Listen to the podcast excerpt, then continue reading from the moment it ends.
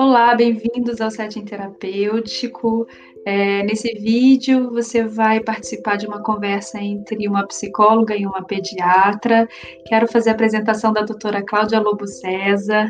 A doutora Cláudia Lobo César, ela é pediatra há 33 anos, ela é especialista em alergia e imunologia e também especialista em homeopatia. Doutora Cláudia, mais uma vez, obrigada pela sua participação aqui no Setting Terapêutico. Eu é que te agradeço, até é um prazer estar aqui de novo com você, tá? Falando de um assunto tão polêmico e importante. Uhum. A doutora Cláudia aceitou esse convite também de voltar ao setting terapêutico, porque nós tivemos muitos contatos, pessoas com dúvidas, é, muitas pessoas acabaram participando posteriormente daquela primeira live que nós fizemos. Então, nós duas nós duas decidimos fazer um vídeo para falar sobre cada tipo de violência na infância, começando por esse, que é sobre a negligência.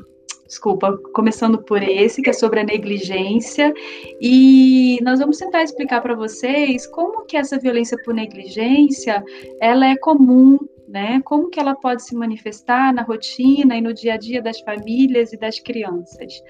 Então, doutora Cláudia, já começando aqui a, a minha primeira pergunta para você, que é quais, quais são as formas de negligência mais frequentes, né?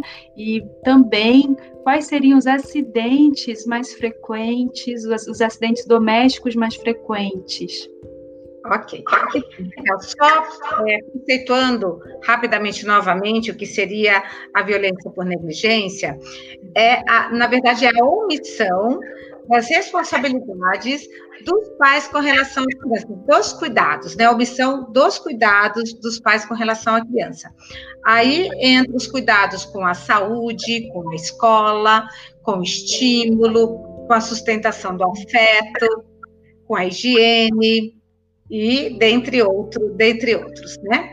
E é muito, muitas vezes é difícil diagnosticar porque os pais eles muitas vezes não sabem que estão cometendo negligência, porque ocorre, inclusive no nosso dia a dia. Por exemplo, vamos dividir por idades. No bebê, é, no bebê, qual seria a frequência maior? Seria a falta de estímulo, os pais que não não dão o estímulo necessário para a criança, não vão atrás do que é importante é, estimular, fazer tipo de exercício para estimular aquela criança para o desenvolvimento, é, o desenvolvimento completo dela.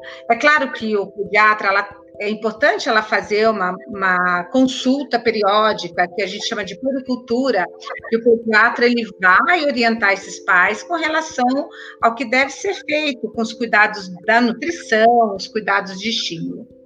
Mas é muito comum a criança ter verdadeiro atraso no psicomotor por falta do estímulo, por falta desse cuidado de estímulo.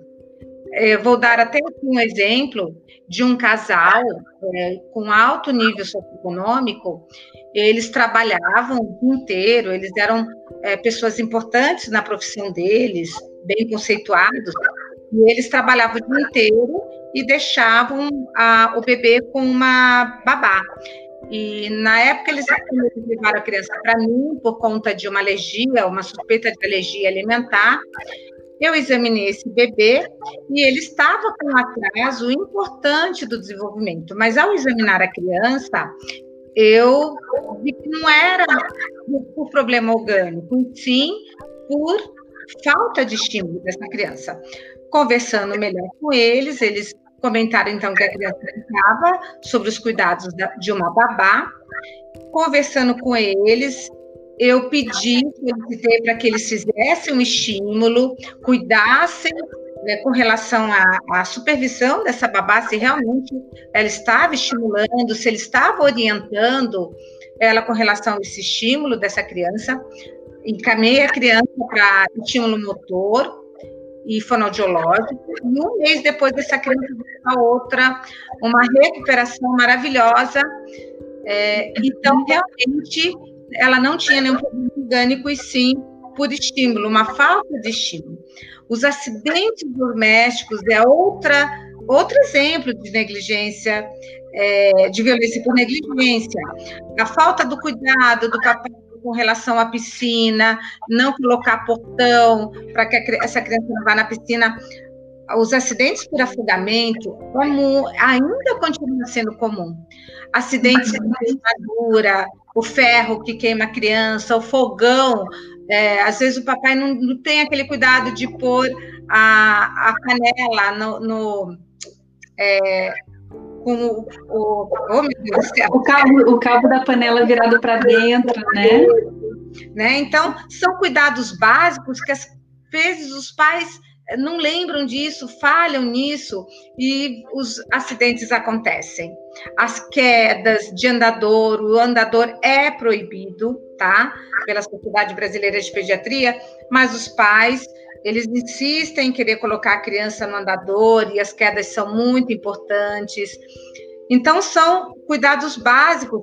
É, por exemplo, na criança um pouco maior, aquela criança que não tem, os pais não dão o devido limite com relação à nutrição, eles não cuidam dessa nutrição balanceada com relação à criança. Ela come qualquer coisa, guloseima, salgadinho, fast food, e a criança, isso pode levar a criança à obesidade, à deficiência de vitaminas, e, e, essa obesidade pode levar a outros problemas, como hipertensão, problemas cardiovasculares. É muito mais fácil deixar a criança comer de tudo do que dar o limite, do que ensinar, do que mudar o hábito daquela criança. Entendeu, Raquel? Então, são pequenas coisas que muitas vezes eles. É, ou falta de acompanhamento é, com relação às crianças com o pediatra, os pais às vezes é, por comodidade, levam a criança no pronto-socorro, mas lá só vão cuidar da emergência, só que os cuidados, o desenvolvimento neuropsicomotor, o desenvolvimento para ver como que está a saúde mental dessa criança, quem vai supervisionar é o pediatra e através dessas consultas de rotina. É, o pediatra muitas vezes pede exames importantes na rotina, como audiometria, para ver como está a audição dessa criança, é, uma uma consulta de rotina com oftalmologista, principalmente quando a criança começa a ser alfabetizada. Às vezes a criança vai apresentar problemas na escola e muitas vezes o problema está ali na audição, na visão.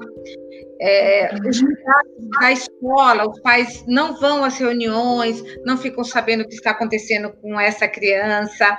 Então, ah, não ouvem a criança, não ouvem as aflições dessa criança, não dão o suporte emocional que essa criança precisa. Essa criança vai se retrair, vai, é, vai atrapalhar a socialização, ou vai atrapalhar o aprendizado, vai levar um retardo é, cognitivo dessa criança, assim como no bebê, quanto menor a criança para é, que está sendo é, vítima desse, dessa violência por negligência, maiores vão ser as consequências que essa criança está em fase de desenvolvimento neuropsicomotor. Então, as consequências vão ser piores e também quanto mais tempo durar, né? Uhum. É mais ou menos isso, Raquel.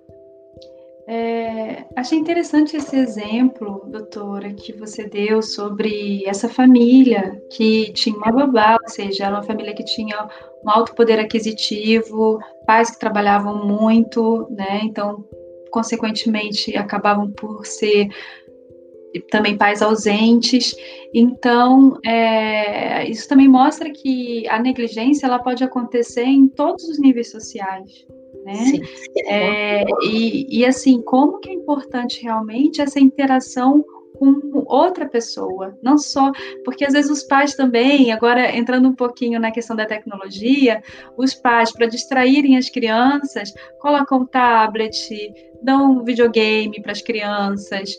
Então as crianças passam muitas horas com esse tipo de interação e isso pode realmente acarretar é, em problemas sérios no desenvolvimento cognitivo das crianças, né, doutora? Exatamente, principalmente as crianças até dois anos, a Sociedade Brasileira de Pediatria proíbe o uso dessa tecnologia, porque houve um atraso muito grande, tanto na linguagem da criança, na fala da linguagem, como na interação social.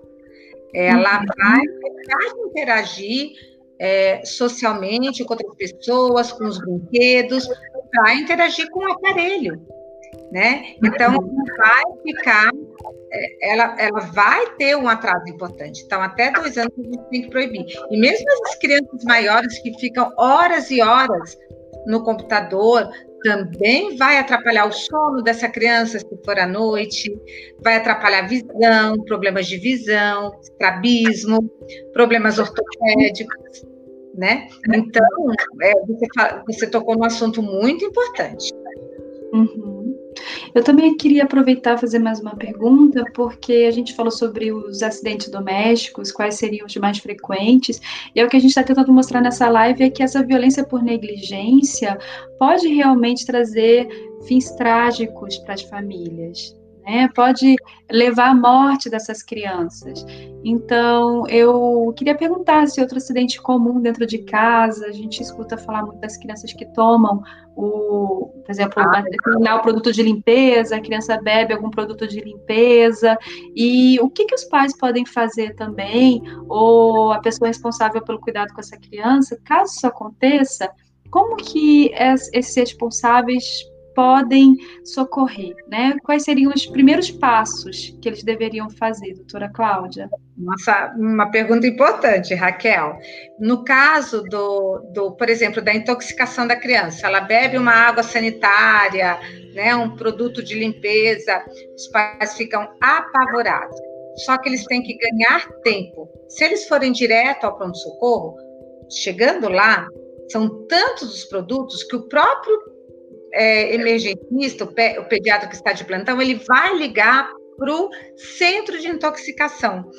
Então, muito mais fácil os pais ligarem para esse centro de intoxicação, que a gente pode, nós podemos deixar disponíveis os telefones, eles estão de prontidão 24 horas, eles, o atendimento é muito rápido e eles vão, eles são experientes até eles têm a pesquisa ali na hora para fazer com relação à substância que a criança ingeriu, para ver se essa criança precisa de uma lavagem ou se é proibido a lavagem, porque tem substâncias que não pode efetuar a lavagem, como soda cáustica, senão ela vai queimar todo o esôfago. Já existem outros produtos que é importante fazer a lavagem, então a, o centro de intoxicação ele vai pedir ele vai falar para os pais o que eles têm que observarem e se precisa da urgência para levar no hospital. É importante isso. Então, então esse, é o tipo, esse é o tipo de telefone que os pais precisam ter na geladeira. Tem que ter é? a mão esse tipo de telefone, tem que ter. Outra coisa no afogamento, é, é importante, no caso do afogamento, é importante porque dependendo do quanto essa criança ficou embaixo d'água, ela vai precisar de diferentes cuidados. Então, é, uma, vou dar uma sugestão, Raquel, que eu acho muito importante para os pais.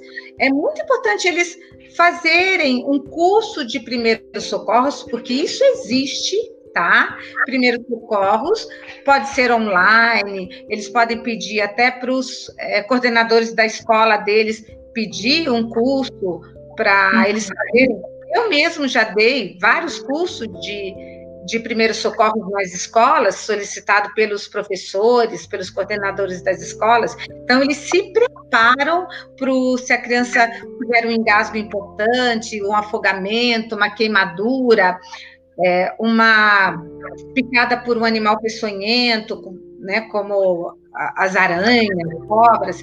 Então, é muito importante eles estarem preparados, porque no, no, no, ato que isso acontece, é importante eles cuidarem do, daquele momento na criança e alguém chamar o socorro, né, o resgate para levar essa criança no hospital, porque eles, senão eles perdem tempo levando a criança de imediato ao hospital, podendo socorrer aquela criança imediato, dar um suporte, no caso, uma massagem cardíaca, se a criança fez uma parada respiratória, porque esse tempo da falta de oxigênio é muito importante para não haver sequelas neurológicas ou até levar a criança ao óbito.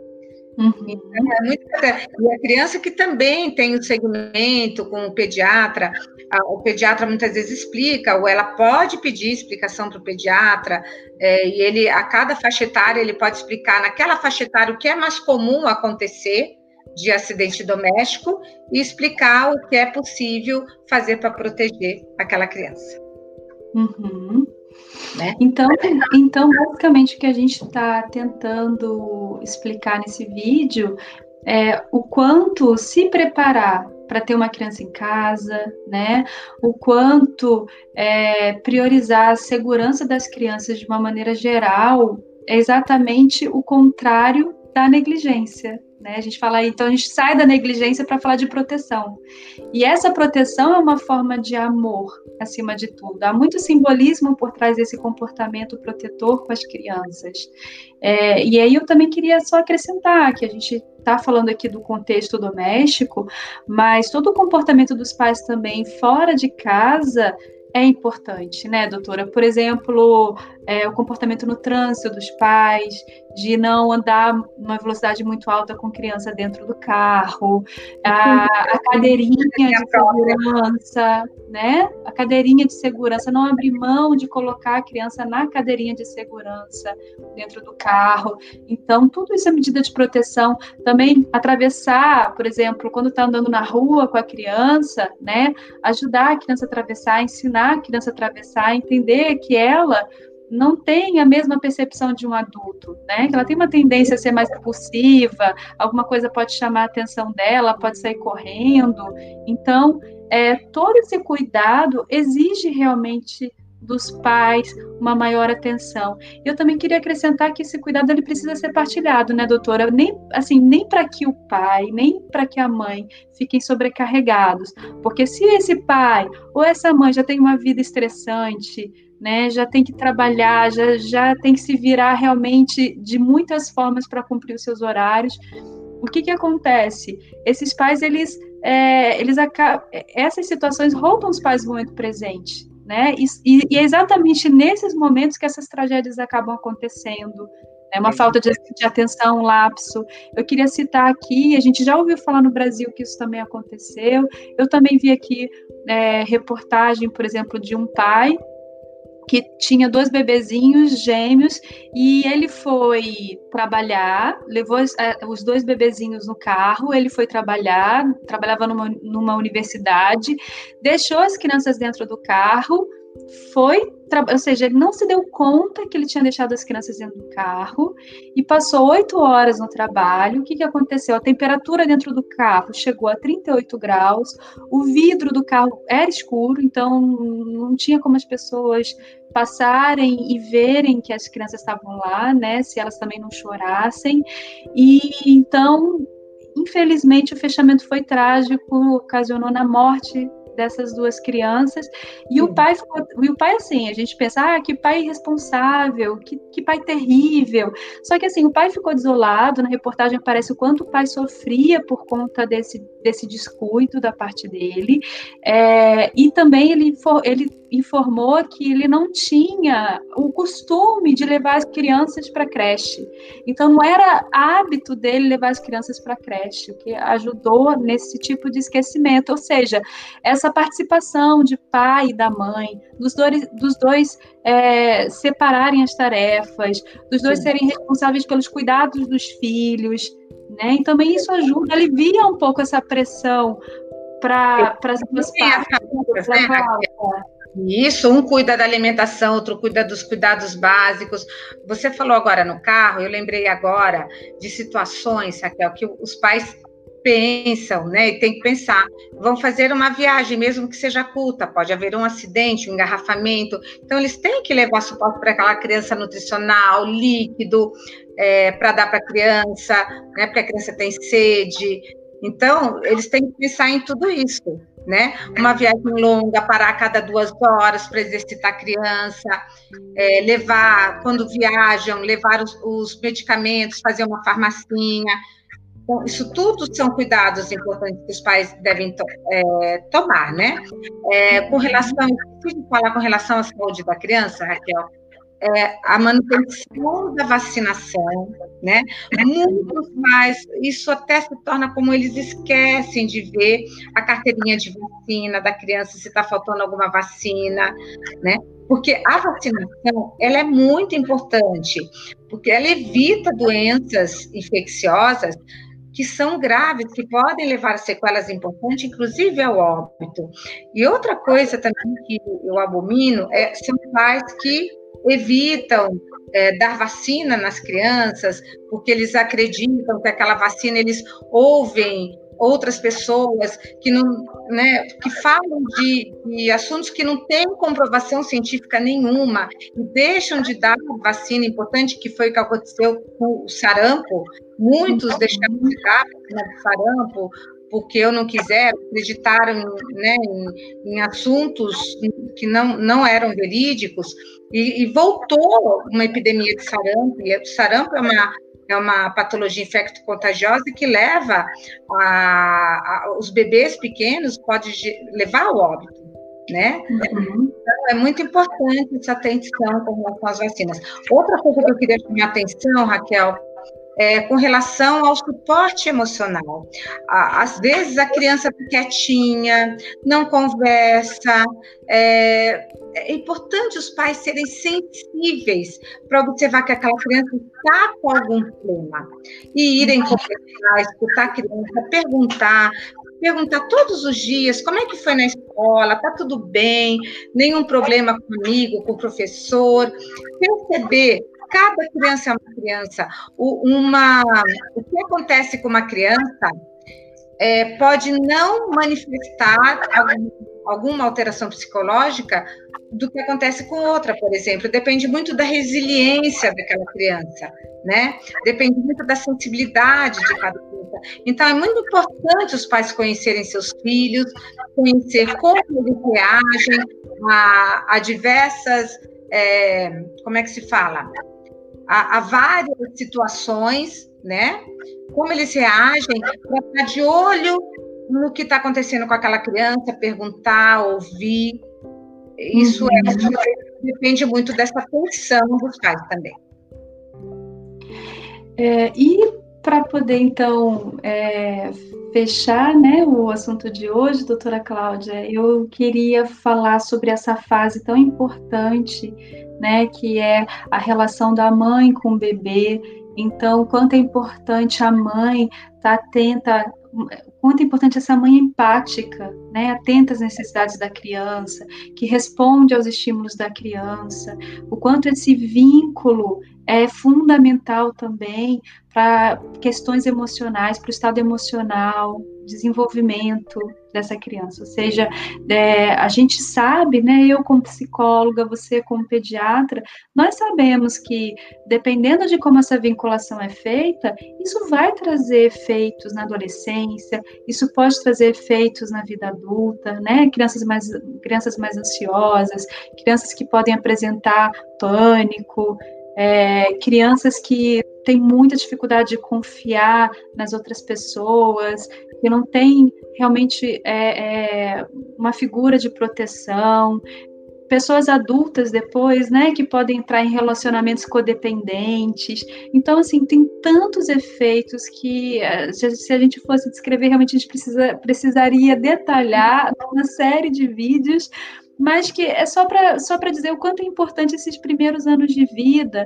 E a gente precisa também alertar, porque a gente coloca muitos pais como os vilões, né? Os pais que cometem a negligência. Os, eu, eu acredito até que o sofrimento para esses pais deve ser imenso. Depois, quando existe um fechamento como esse, né, que coloca realmente em risco a vida dessas crianças.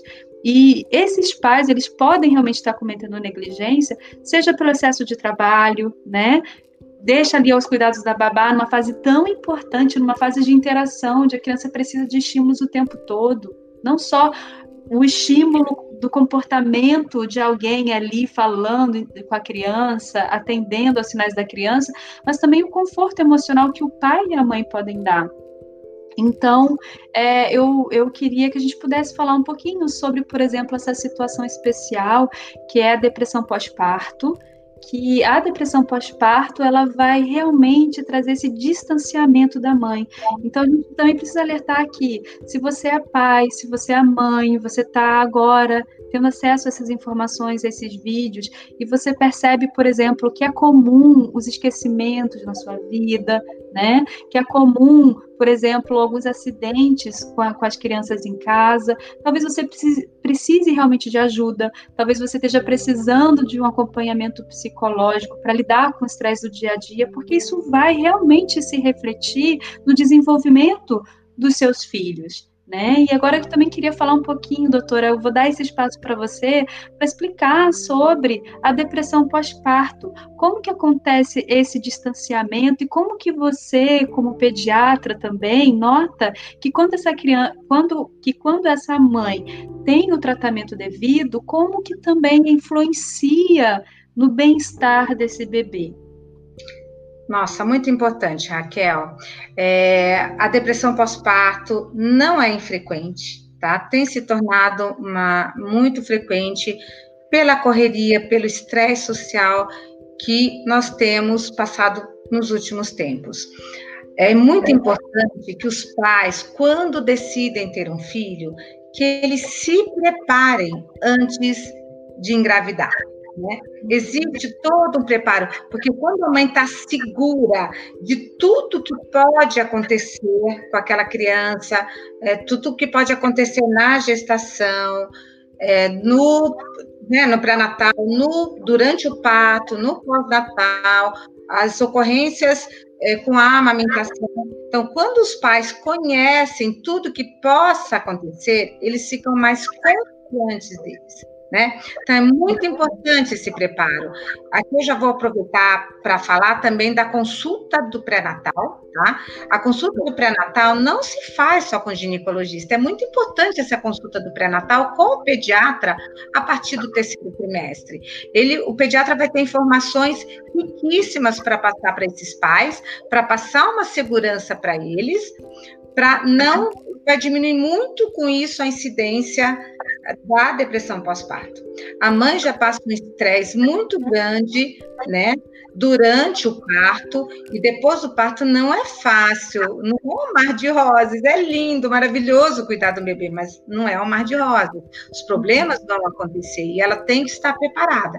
E quando ela não está preparada para as ocorrências, ela não se preparou, não tem o apoio do marido, que é muito importante, não tem o apoio da família, essa mamãe ela pode entrar numa depressão pós-parto e a depressão pós-parto é, muitas vezes é, não é reconhecida porque não é aquela mamãe que só chora tristeza, não. Muitas vezes é a mãe se sentir incapaz de cuidar do seu filho, não consegue amamentar e aí vem o desmame precoce, ou não consegue, ela se sente muitas vezes até culpada, porque ela não está sabendo que ela está passando por aquela depressão pós-parto.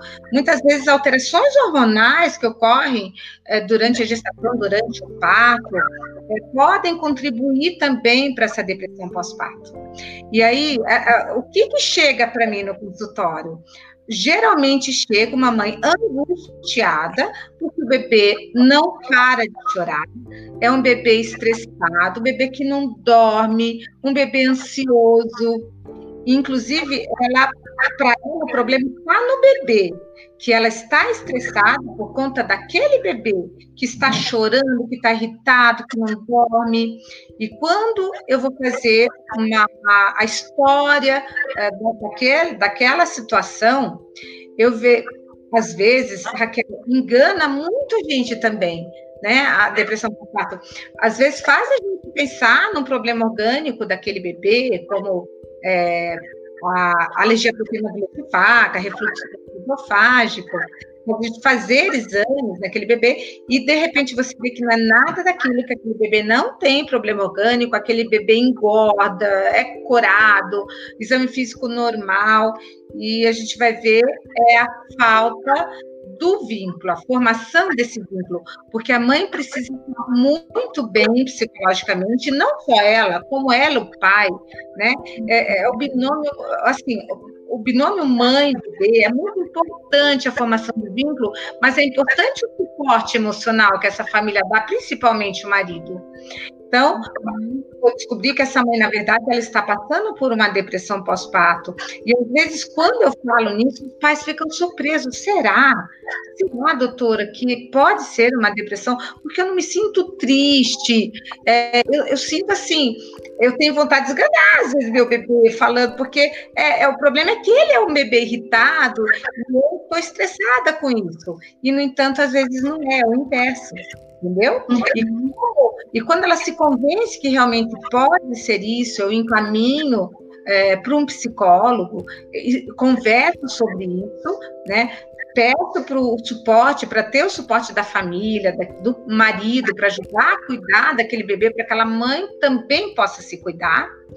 Encaminho para o psicólogo, o psicólogo muitas vezes ele até encaminha para o psiquiatra para dar uma medicação inicial até que a, a, consulta, até que a terapia surta um bom efeito e aquela mãe possa voltar a formar vínculo com aquela criança.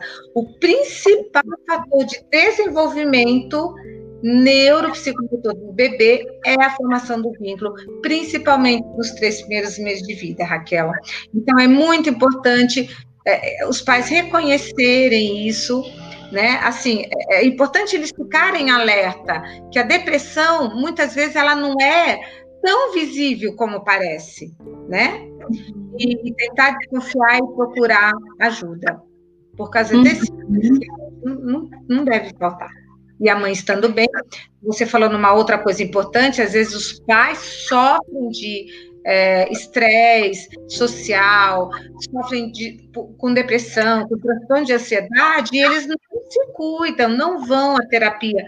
E eles precisam estar bem emocionalmente para poder tentar, é, para poder cuidar bem dos seus filhos, né? Dar o suporte psicológico, mas como eles vão dar um suporte se eles também não, não estão bem?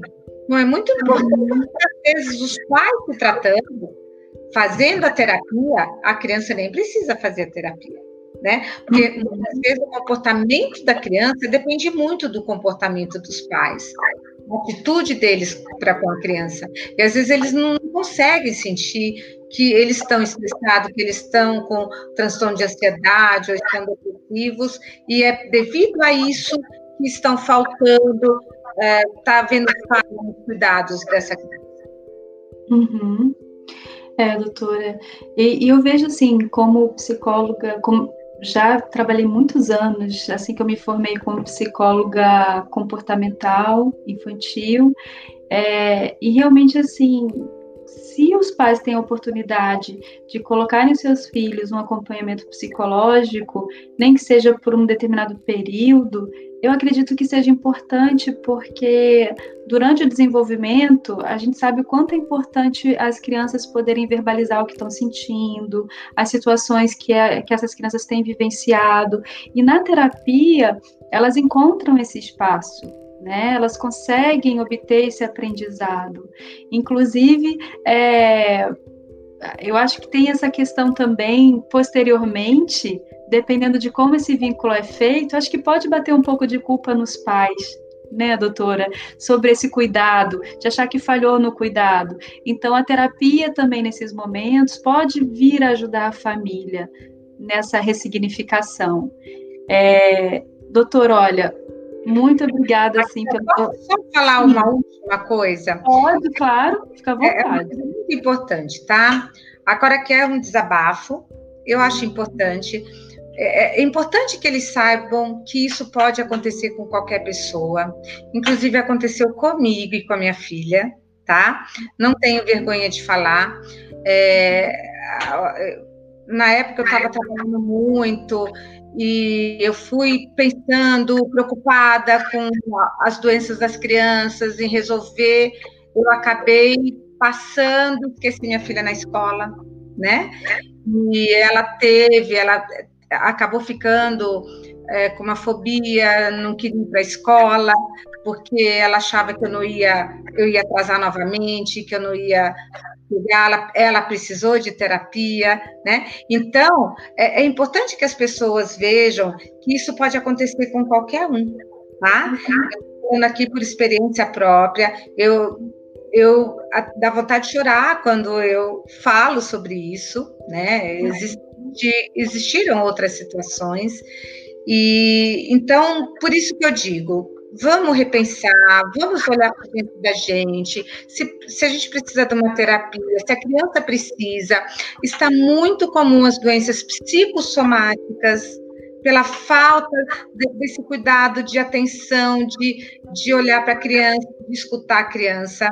As doenças psicossomáticas estão muito frequentes e elas podem as doenças psicossomáticas, elas podem levar a doenças orgânicas. Então, se a cabeça não está bem, a saúde física também não vai estar bem.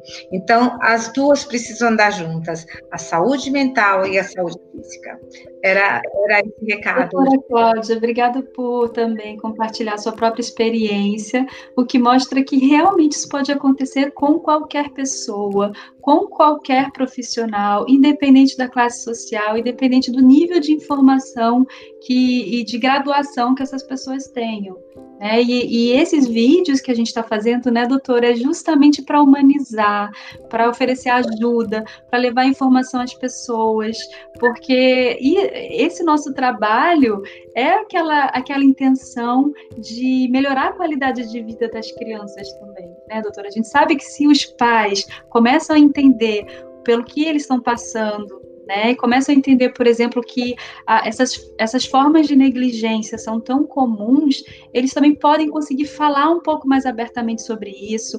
As mães que passam pela depressão pós-parto é, podem começar a não, se sentir, a não se sentirem tão constrangidas né, e constrangidas de dizer, olha, o sentimento que eu estou tendo pelo meu bebê não é um sentimento bom, né? Eu estou intolerante com o meu bebê e buscar ajuda, dizer o que realmente está acontecendo. A gente até falou na nossa primeira live sobre isso, que há muito romantismo na relação também da mãe com o bebê, né? As pessoas, é, todas as pessoas quando vão relatar algo desse tipo, as mães dizem, ah, é um momento maravilhoso, um momento magnífico, e, o, e a relação com o bebê, ela acontece naturalmente, a gente sabe o que fazer de maneira muito natural, e na verdade a gente sabe, doutora, que não é assim com todas as mães, né? Há muita insegurança, acho que a doutora Cláudia, como pediatra, imagino que mãe de primeira viagem, pai de primeira viagem, deve ligar o tempo todo para o pediatra,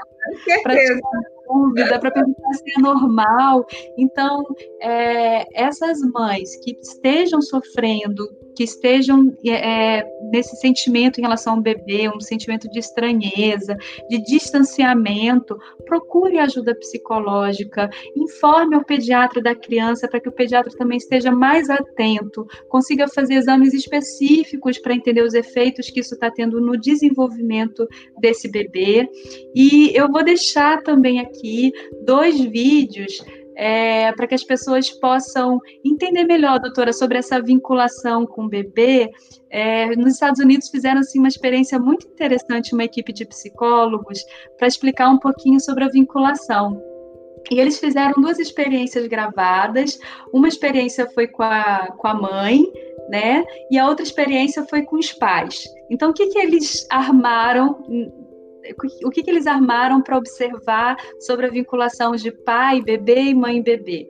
Então, por exemplo, com os pais, separaram uma sala, gravaram essa interação, a criança está sentadinha numa cadeira e o pai está ali o tempo todo interagindo com o bebê, brincando com o bebê, atento a cada sinal que o bebê dá, né? E o bebê está ali entretido com o pai.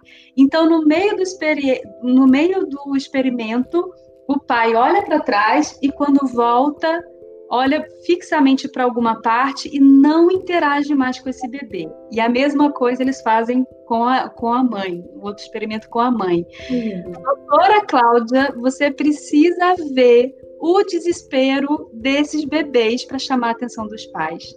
Eles ficam, o que está acontecendo? Antes você estava me dando atenção, agora você não está me dando atenção. As bebês começam a se mexer na cadeira, os bebês ficam tristes, os bebês começam a gritar e quase todos começam a chorar depois. Ou Raquel, seja, eu presencio isso no consultório o tempo todo. É muito lindo de, de, de, de ver a, né, a, o que causa no bebê né, o afastamento e a interação. É lindo de ver, é bem isso mesmo. E, e, eu, acho, eu achei bacana que eu encontrei esse experimento tanto com o pai quanto com a mãe, para a gente também mostrar que pai e mãe podem participar né, mutuamente nessa interação. Né? Deve, Ou seja, deve e se em algum momento a mãe está com algum tipo de dificuldade, o pai pode começar a assumir mais ativamente esse papel, né, doutora? É, então eu vou deixar, apesar de eu não ter encontrado em português, não tem problema, porque mesmo que você esteja alguma dificuldade com inglês, é, só precisa observar realmente o comportamento da criança, porque é muito fácil da gente compreender. Então, quando o pai está interagindo, depois que o pai para de interagir, como é que o bebezinho reage? Vai ficar tudo aqui na, na descrição do vídeo para que vocês possam entender um pouquinho sobre o que, que a gente está falando sobre vinculação, da importância da estimulação. Vocês vão entender o quanto é importante para o bem-estar emocional dos bebês e das crianças terem essa atenção, né, do, tanto do pai quanto da mãe. Doutora Cláudia, fechamos então aqui esse vídeo sobre negligência. Continuamos outros assuntos, né? Então ainda falta falarmos sobre a violência psicológica, a violência sexual e a violência física. Então, você que está nos assistindo, você que está aqui nos acompanhando no setting terapêutico, continue conosco, ajude também a espalhar essa informação para as pessoas que vocês conhecem, pais, mães de primeira viagem também, para que eles possam é, estar atentos né, a toda essa rede de proteção que existe, que é necessário em relação à criança. Doutora. Sim. E mamães, não se sintam culpados. O importante é reconhecer a nossa falha e ir atrás e, e é, atrás de ajuda. Não vamos nos sentir culpados, porque naquele momento que aconteceu é o que nós sabíamos e é o que nós conseguimos fazer. O importante é reconhecer e ir atrás. Um grande beijo a todos. Um beijo, doutora Cláudia. Muito obrigada. Até a próxima. Até a próxima. Tchau. Tchau, tchau.